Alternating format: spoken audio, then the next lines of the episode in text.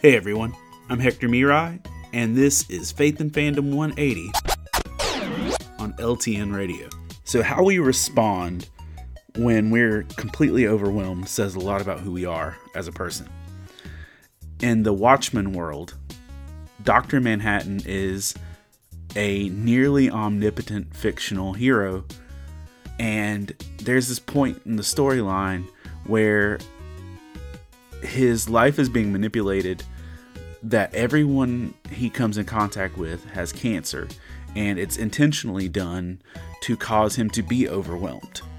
And it works and when this situation occurs he teleports everyone around him that was trying to ask him questions away and then he literally runs away and goes to Mars.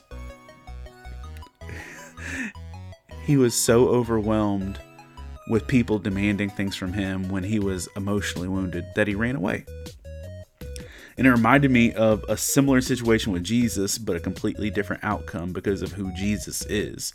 In Matthew 14, Jesus had just found out that John the Baptist had been killed.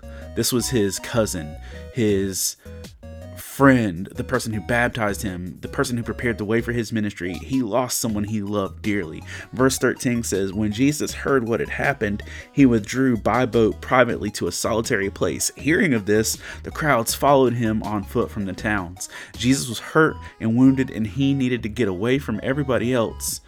But instead of like teleporting everybody else like Dr. Manhattan did, Jesus stayed still and he actually ministered to the people that sought after him.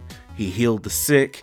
He fed them. This is where he took five loaves and two fish and fed 5,000 plus people. He stayed with them and met their needs even though he was emotionally destroyed.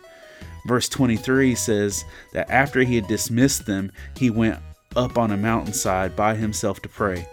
Later that night, he was there alone.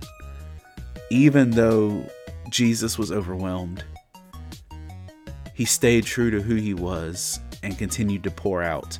But he also didn't neglect the fact that he still needed time to pray and be with God. And I think that's something we can learn is that when we're overwhelmed, we don't have to run away and we don't have to ignore everything else. But we do need to still make sure that we get what we need.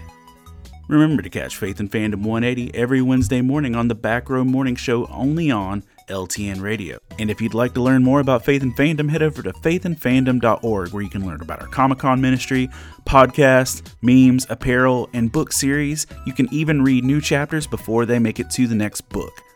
I'm Hector Miray, and thank you for spending the last 180 seconds with me.